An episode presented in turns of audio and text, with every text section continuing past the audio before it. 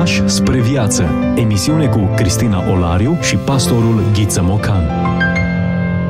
Bine v-am regăsit și astăzi la o nouă întâlnire. Bun revenit, îi spunem pastorului Ghiță Mocan, prezent alături de noi. Mă bucur să fiu aici. Ne-am oprit în episodul trecut, poate surprinzându-i pe ascultătorii noștri, în preajma unui autor motivațional. Zig Ziglar este autorul pe care majoritatea dintre noi, dacă nu l-am răsfoit, dar am auzit cu siguranță despre el. Din când în când îi surprindem cu autori foarte populari. Și cred că e bine alternanța. Sigur, sigur. Încercăm, sper că încercăm și sper că reușim parțial să le oferim așa o, o varietate de autori, uh, pentru că așa e viața, așa e cunoașterea, nu? Și fiecare vine parcă din direcția lui, cu puterile lui, cu informațiile pe care le-a strâns, cu experiența lui și iată și pe Ziegler, este și el totuși uh, între cei mari, în primul rând pentru că a fost un om cu frică de Dumnezeu și uh, a fost un om al timpului.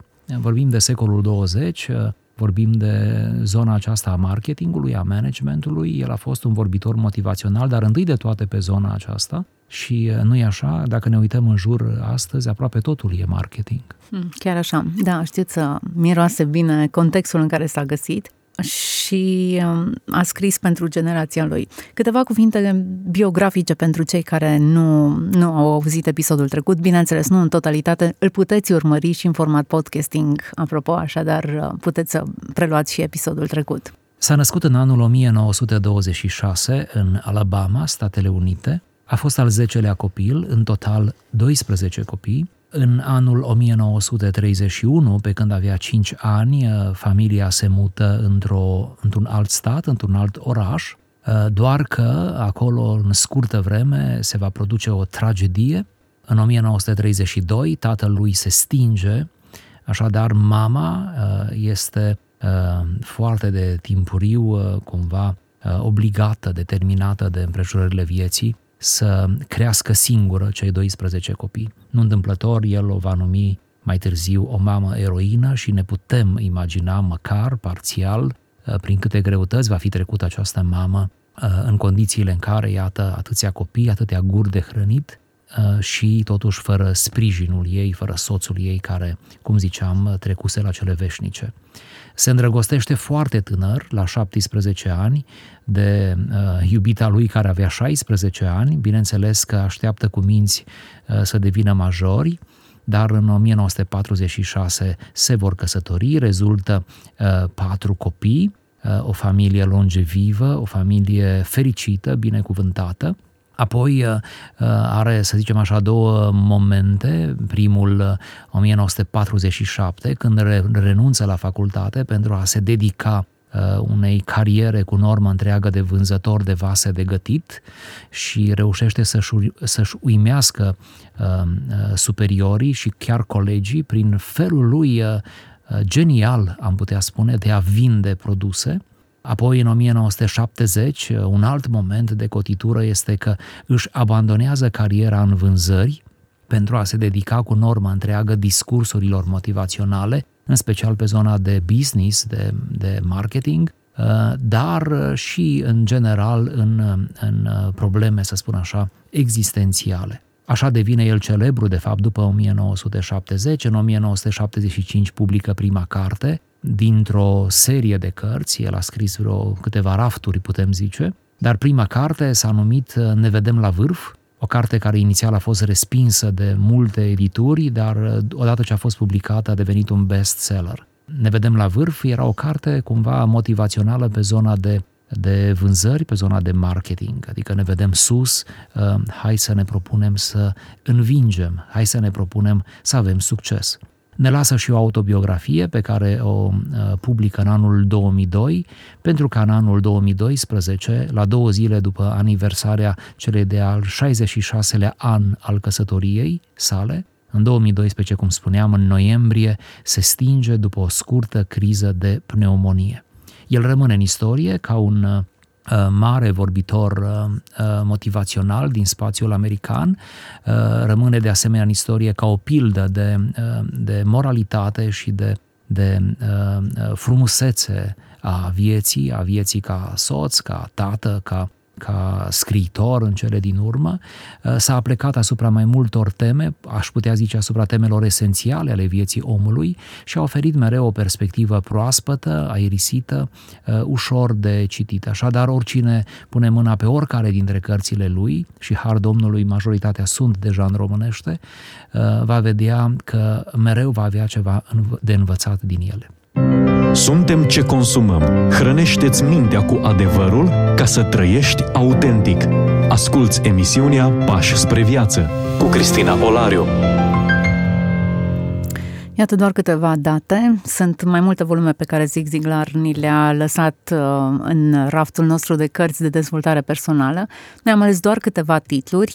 Astăzi poposim pe tărâmul familiei și vedem câteva secrete pe care acesta le-a descoperit și le împărtășește cu noi despre relații fericite.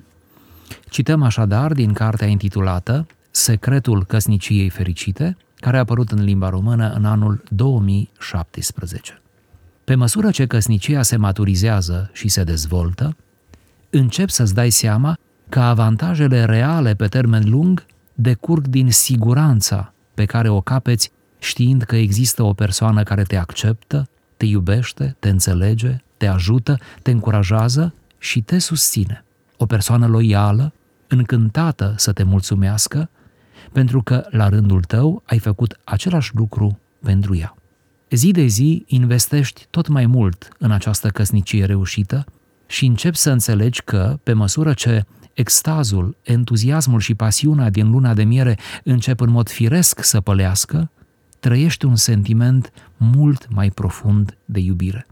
Pe măsură ce anii trec, cea mai mare bucurie este să-i aduci o mângâiere partenerului rănit, să-ți asumi tot mai multe răspunderi atunci când este istovit fizic sau în momentul în care nu se simte în stare să-și ducă povara. Încântarea provine din faptul că există lucruri pe care le poți face pentru partenerul tău și din ceea ce poate face el pentru tine. Încep să înțelegi că a te bizui pe tandrețea, afecțiunea, dragostea partenerului, că a ști să fii atent în încercarea de a-l mulțumi sau de a-l satisface, că toate aceste lucruri mărunte stau la baza unei căsnicii reușite, chiar foarte reușite, ce se identifică în mod clar cu iubirea, în vreme ce aceia care caută în viață simpla plăcere, crezând în mod greșit că distracția este totul într-o căsnicie adevărată, se înșală amarnic. Odată cu trecerea anilor, dezvoltarea acestor calități pe care le presupune o căsnicie te vor transforma într-un om mai bun, într-un părinte mai bun, într-un angajat mai productiv, într-un model mai reușit pentru alții și într-un sprijin pentru familia ta. Frânturi de înțelepciune. Vorbim despre autori care nu au voie să fie uitați. Discuție cu pastorul Ghiță Mocanu. E bine, iată-ne aruncați pe tărâm unei discuții care poate să fie interminabilă. Fără îndoială. Eu oarecum curajos din partea noastră că ne-am asumat, uh, eu știu, traversarea acestui domeniu în care, despre care se pot spune atât de multe lucruri. Dar preluăm doar câteva idei pe care Zig Ziglar ni le lansează în această discuție legate de o relație pe termen lung, o relație de durată, avantajele unei relații în care dedicarea este 100% din partea amândurora. Și e bine să punctăm asemenea elemente, mai ales într-o perioadă în care căsnicia însă și se destramă, mă refer, nu, percepția asupra căsniciei. Uh, tot mai mult, parcă de la o generație la alta, cade în desuetitudine această, această uh, cum să spun, bucurie, acceptare a noțiunii rămânem împreună, noi doi, până la sfârșitul vieții, pe care ne dorim noi așa să fie cât de lungă și de uh, sănătoasă și fericită și întâmpinăm toate obstacolele și în ciuda lor rămânem împreună uneori, uh, nu renunțăm atât de ușor pentru a ne găsi fiecare un alt partener cu care din nou să ne împotmolim și uh, statisticile sunt uh, îngrijorătoare. Acum, de obicei când se vorbește despre căsnicie și despre o relație de lungă durată, se vorbește despre momentele dificile, despre tensiunile, despre determinarea și lucrurile, eu știu, poverile. ceea ce face în pasajul acesta Zig Ziglar este menționează avantajele. Ce bine e ca într-o relație de lungă durată să ai încredere în partenerul tău care împărtășește durerea și care ți apără spatele. Și nu cred că idealizează, chiar cred că sunt plusurile unei relații de lungă durată. Pentru că cine, mai bine decât partenerul tău, te cunoaște. Exact. Pentru că cine, mai bine ca el, respectiv ea, îți știe toate slăbiciunile, îți știe vulnerabilitățile, îți știe sensibilitățile. Ehm, să ne fie clar, ceea ce poate să facă un partener pentru celălalt, nu poate să facă nimeni din afară cu toată bunăvoința și cu toate resursele. Pentru că nimeni nu poate pătrunde ad integrum în intimitatea unei asemenea relații care se construiește în ani. Foarte ușor poți să greșești față de cineva vrând să-i faci binele atunci când vii din afară, dar uh, foarte ușor poți să-l ajuți pe cineva câtă vreme ești în interior, ești înăuntru.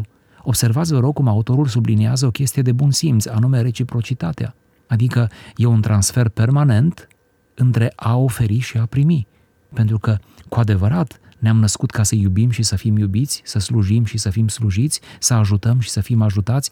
Deci uh, să lăsăm falsa modestie și gânduri uh, puierile, uh, transformându-ne în mod idealistic în Hristos fiecare, că noi, indiferent de noi, nu indiferent de căsnicia, în sfârșit așează lucrurile în matca lor corectă.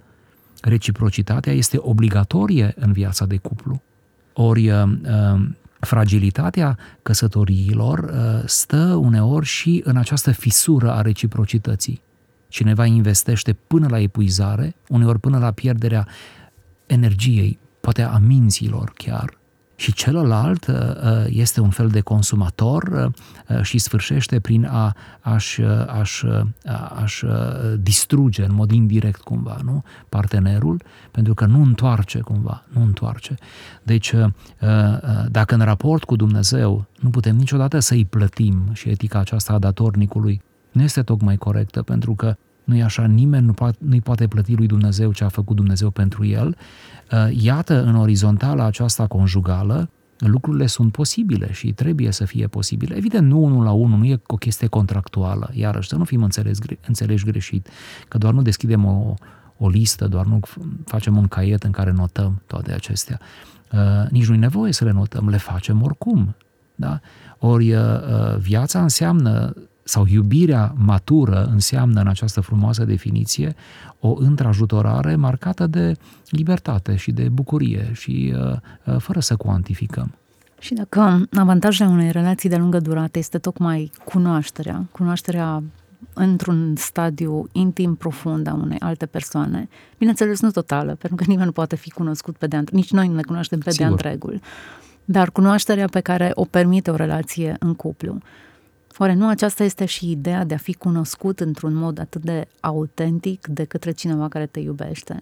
Oare nu asta înseamnă de fapt a iubi, a cunoaște în mod real pe cineva, a învăța să-l asculți, a învăța să-l înțelegi, să-i vezi motivațiile, să-i deprinzi, eu știu, ticurile, a vedea exact care sunt punctele tari și slabe, a le potența pe cele tari, a le susține pe cele slabe, dar a cunoaște mi se pare un cuvânt esențial, pentru că inclusiv în relația cu Dumnezeu a cunoaște e termenul cheie. Nu v-am cunoscut sau nu m-ați cunoscut. Acesta cunoaște presupune relația autentică. Desigur. Și ca să simplific oarecum, aș spune, da, nu te dai pe mâna cuiva care nu te cunoaște. Și sinonim cu cunoașterea în cazul acesta ar fi nu te dai pe mâna cuiva care nu te iubește. Deci e până la urmă o, o formă de abandon, de, nu, de livrare, de vulnerabilizare în fața unei persoane care te cunoaște și te iubește. Ce-ți poți dori mai mult? Încerc prin aceasta să urmez cumva îndemnul autorului uh, și să, uh, să îi conving în măsura în care pot pe ascultători că uh, iubirea despre aceasta este de fapt. Nu atât de mult despre plăcere, sigur ea are și o doză de plăcere de altfel extrem de, de, de minunată, dar ea este despre această siguranță, această liniște pe care ne-o găsim unul în prezența celuilalt. Se folosește, eu am găsit expresia care doresc să o utilizez, am găsit-o în context mănăstiresc, unde un duhovnic îl sfătuiește pe novicele abia intrat în mănăstire și care vine la el, la bătrân, să-l întrebe ce să facă el, să-i dea un fel de secret ca să fie până la sfârșitul vieții cel mai bun călugăr din mănăstirea lui. El și-a dorit să fie cel mai bun. Asta e o dorință superbă. Unde ești să fii cel mai bun. Și uh, se aștepta să-i dea o listă întreagă de lucruri foarte concrete, ce are de făcut, în punctul numărul 1, numărul 2, liniuță, A, B, C.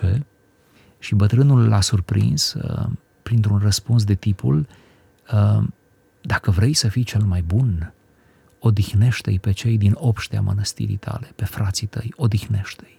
Până la sfârșitul vieții, odihnește-i pe ei.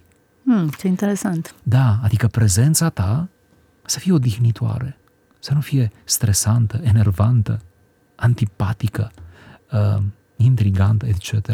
Odihnește-i pe frații tăi și atunci ți-ai atins menirea. Interesant. Nu neapărat de supereroi avem nevoie, ci de oameni care ne iubesc și ne fac să ne, simți, ne simțim iubiți. Zig Ziglar, în textul pe care noi l-am citit, diferențiază doi termeni. Iubire de plăcere, simplă plăcere. E bine, iubirea nu este disociată de plăcere, pentru că evident e plăcere atunci când ești cu persoana pe care o iubești. Dar simpla plăcere e egoistă nu-l include pe celălalt. Deși și dacă s-ar putea să-l include la un moment dat, simpla plăcere și urmărește propria satisfacție, nu se conjugă asupra celuilalt. Da, și dusă la extremă, ea poate să ajungă în diferite forme de uh, cinism, de brutalitate, uh, pentru că egoismul uman, uh, scăpat de sub control, uh, nu cunoaște limite. Deci, iată, simpla plăcere.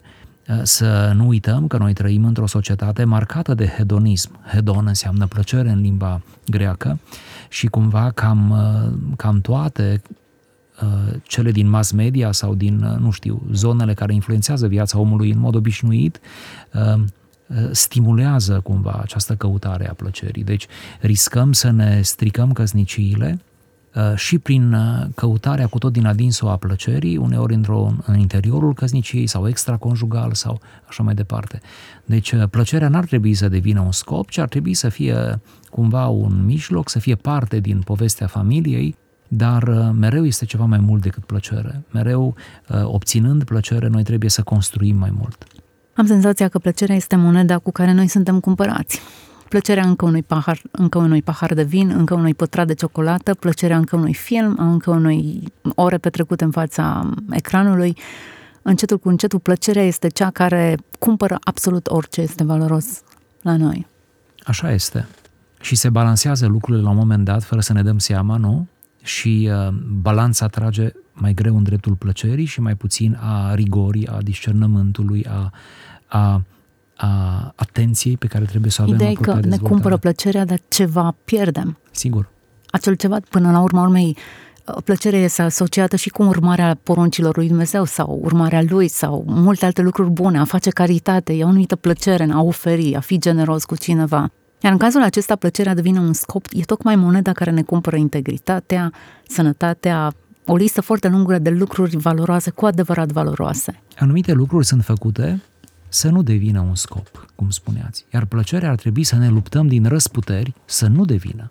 Să fie inclusă în pachet, e în softul nostru, ne întâlnim cu ea, ne bucurăm de ea, ă, dar nu e scopul ultim. Pentru că atunci când o transformăm în scopul ultim, ne dezumanizăm, ne facem firești, lumești, renunțăm la spiritualitate, la Ca moralitate chiar. să preluăm modelul biblic. Iată, iată, când până la urmă când plăcerea devine un scop, înseamnă de fapt uh, să-ți transformi viața într-un reducționism. Adică uh, tu acționezi doar în baza unui singur deziderat, ceea ce este deja primejdios, oricare ar fi acela. Da, oricât de legitim ar fi, eu știu, o anumită nevoie, când ea sacrifică propria noastră identitate și etică, nu mai este, nu mai este vorba doar de o simplă plăcere, așa cum spunea Zig Ziglar, ci de un preț mult prea mare plătit pentru cine suntem noi. Prin urmare, dragostea nu exclude plăcerea, nu înseamnă datorie sau doar datorie sau doar, uh, eu știu, a face lucrurile, tascurile mai dificile din viață. Include foarte multă plăcere, dar acesta e un derivat, nu un scop. Foarte frumos. E un derivat, nu e un scop. Poate că abia împreună, de-a lungul anilor, și mi imaginez zeci de ani împreună, nu, a partenerilor, poate că abia undeva spre apusul vieții, constatăm fiecare uh, cât de multe binecuvântări s-au ascuns în relația aceea care a meritat să o păstrăm, a meritat să investim în ea, uh, în momentele acelea de fericire care au fost nu presărate printre atâtea necazuri, dar mereu a venit ceva care ne-a reumplut inima, din nou ne-a adus entuziasm. Nu avem foarte mulți ani de căsnicie în comparație cu alții care probabil ne ascultă, sunt la senectute, dar mai ales ei pot depune mărturie că uh, pe ansamblu lucrurile stau bine și că tabloul arată bine. Uh, avem probleme însă cu ansamblurile. Poate, poate și din cauza aceasta uh, tot vrem să ieșim din poveste, pentru că ni se pare că nu mai duce nicăieri. Ori, ori ea mereu se țesă într-un mod providențial, mereu iese ceva frumos. Până la sfârșit chiar iese ceva frumos și Dumnezeu nu are problema asta, El operează cu ansambluri. De fapt, șansa noastră la judecata de apoi este că va opera cu ansambluri. Punctual nimeni nu va trece, pot să zic. Asta gândindu-ne la biserică și la comunitatea Sigur. din care trebuie să facem parte. Pentru că mă gândesc și la cei singuri sau care nu reușesc să își întemeieze o familie, nu aș vrea să se simte lăsați pe din afară. Deși discuția noastră în momentul de față e, e pentru cupluri, dar ei sunt incluși în biserică și au o familie acolo și sunt preluați în ansamblu și Sigur. vor trece în felul și uh, acesta. să nu uităm și nici ei să nu uite, au o familie lărgită și știți ce se observă? Citeam asta undeva și mi se pare logic, poate și dacă nu o citeam trebuia să mi, mi-o imaginez, uh, persoanele singure și care rămân singure până la sfârșitul vieții se devotează familiei lărgite cum nu o fac ceilalți și e de înțeles. Mm-hmm. Și devin în familia lărgită adevărate binecuvântări pe multe paliere și uimesc și cumva parcă sunt încărcate aceste persoane de o vocație filantropică, dar poate am spus prea tehnic, dar înțelegeți ce zic, de, și cu o dăruire, uh, cu un spirit de sacrificiu, cu o capacitate de a iubi la modul mult mai plenar decât să-ți iubești propria familie, acum soțul, soția, uh, și uh, ne arată ceva ce noi familiștii nu putem. Așa e, cred că fiecare în familie avem câte un exemplu de genul acesta. Dragostea altruistă care se dăruiește, slujirea, e, familia e exact terenul în care aceste calități pot fi exprimate în cel mai fericit și cel mai natural mod cu putință. Dacă lumea validează diversitatea relațiilor, multitudinea lor, nu face decât să premieze superficialitatea în detrimentul unor rădăcini profunde care dau atât de multă stabilitate unei ființe umane. Nu se vorbește în filmele pe care, care vorbesc despre promiscuitatea sexuală și despre relații sporadice, nu se vorbește despre superficialitatea și rănile profunde pe care le provoacă jocul acesta periculos. Dar oricine are puterea să urmeze modelul biblic, experimentează o dragoste surprinzătoare. De ce să nu luăm seama la mărturiile uneori uh, zguduitoare ale infidelilor sau infidelelor care ajung la un moment dat să vorbească despre asta. Mă refer la infideli uh, de sistem sau, cum să zic, profesioniști, care au făcut din relațiile extraconjugale sau poate nici măcar nu s-au căsătorit, au făcut sensul vieții. Deci la aceștia mă refer, care au ce povesti. Uh, de ce nu suntem atenți să vedem în ce poveste sfârșesc ei, în ce apatie, în ce dependență de medicamente, de terapie, în ce Uh, labilități psihice sfârșesc, deși sunt oameni de succes, așa omenește vorbind, în ce crize uh, existențiale și emoționale ajung uh, și cum unii dintre ei se aruncă în brațele lui Hristos, chiar veniți dintr-o țară îndepărtată, chiar ca niște fii risipitori și ne spun tuturor, dacă am vrea să auzim, nu? ne spun, ne lasă cu limbă de moarte, nu încercați, nu mergeți pe drumul acesta, e un drum înfundat. E o iluzie?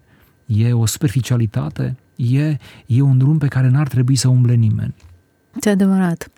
Nu ne rămân multe minute la dispoziție și aș vrea să formulăm câteva concluzii. Cu siguranță că palierul pe care merge Zig Ziglar în acest volum în care dorește să se adreseze familiilor este că există căsnicii fericite, există relații fericite și această fericire poate să fie învățată și practicată de un cuplu care își dorește. Pentru că și acest paragraf subliniază această idee că Genul acesta de relație e una în care am investit cu intenție. Ne-am propus, am investit, am urmărit interesele celuilalt și în felul acesta am obținut o relație din care ți-ai dori să faci una casă.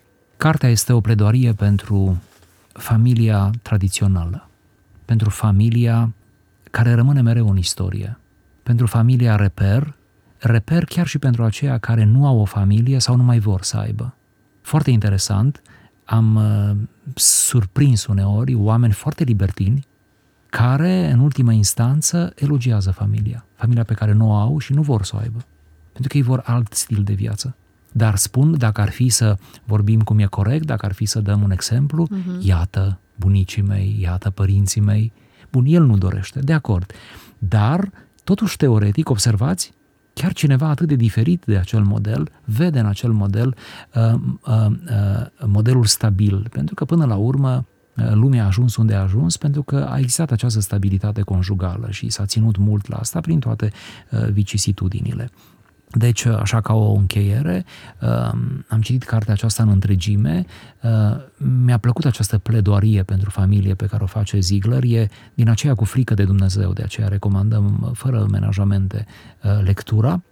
Și cumva parcă îți lasă impresia, deși nu folosește cuvântul acesta, că a avea o familie longevivă, o relație longevivă, satisfăcătoare, pilduitoare în cele din urmă, este aproape o vocație și dacă uh, unii dintre noi poate nu ne-am găsit vocații, nu suntem siguri de propria vocație sau așa, dacă am apucat să ne căsătorim, deja avem o șansă să demonstrăm ceva.